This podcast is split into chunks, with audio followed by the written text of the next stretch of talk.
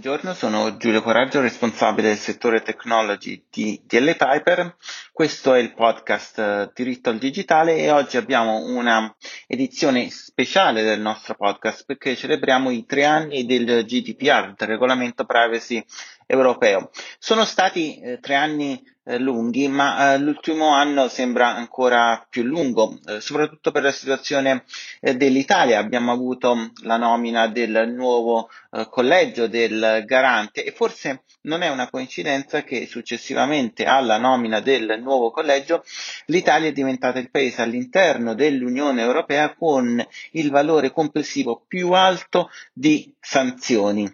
non per singola sanzione, ma eh, se andiamo a vedere il eh, totale. Rispetto all'area in cui si sono concentrate principalmente queste sanzioni è certamente il telemarketing. Il garante ha contestato la mancanza del eh, consenso da parte dei soggetti che eseguivano un'attività di eh, telemarketing, la mancanza di controllo sui call center e infatti anche i call center più di recente sono stati oggetto eh, di eh, sanzione, eh, ma eh, vediamo come il garante abbia avuto un, uh,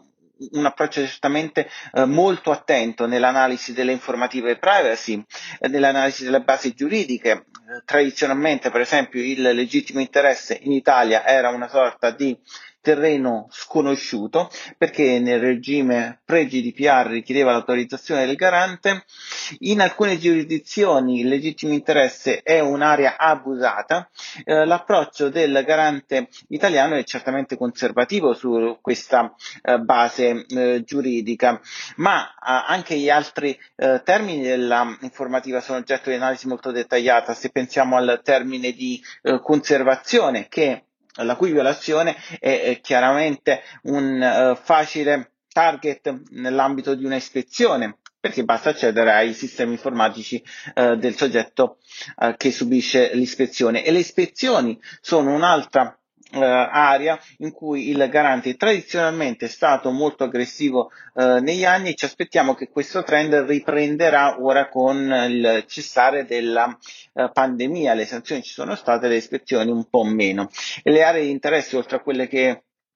abbiamo già discusso, eh, ci viene in mente certamente il, ehm, il, trasferimento dei dati al di fuori dell'Unione Europea. Eh, eh l'ultimo anno è stato l'anno della famosa sentenza Schrems eh, 2, hanno fatto seguito delle raccomandazioni in bozza eh, del eh, European Data Protection Board. Ci si aspetta che nelle prossime settimane saranno adottate le versioni finali delle standard contractual clauses, ma queste non rappresentano la soluzione perché comunque non si ritornerà più a un regime in cui basta l'adozione di questi documenti per poter mettere in sicurezza e eh, garantire la conformità al GDPR del trasferimento dei dati al di fuori dell'Unione Europea. Tradizionalmente il garante non ha assolutamente un approccio puramente formale alla privacy, eh, guarda eh, come i diritti sono eh, protetti e eh, forse anche questo approccio cauto, questo approccio molto intelligente del garante spiega perché in Italia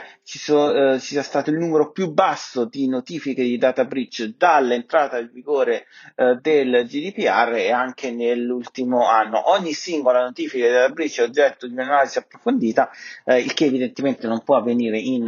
paesi come l'Olanda o la Germania che hanno numero di notifiche eh, è certamente molto più elevato. Questo comporta che quando si fa una notifica bisogna essere molto cauti nel contenuto della stessa eh, e anche nella gestione del data breach stesso. Quindi in sostanza eh, il garante in quest'ultimo anno ha avuto un approccio molto sostanziale, molto attento alla privacy, un, ha fatto, uh, è stato oggetto di molto interesse un provvedimento nei confronti di un social media per la tutela uh, dei uh, minori, è stato attento al trattamento dei dati nel contesto Covid-19. Tutto questo ci aspettiamo che continuerà nel prossimo anno, nel quarto anno di vita del GDPR, in cui eh, come diciamo prima, le esposizioni potrebbero essere ehm, di nuovo una minaccia dietro l'angolo, ma se le aziende sono uh, preparate, anche se c'è una corsa alla digitalizzazione, non credo che dovrebbero uh, temere nulla.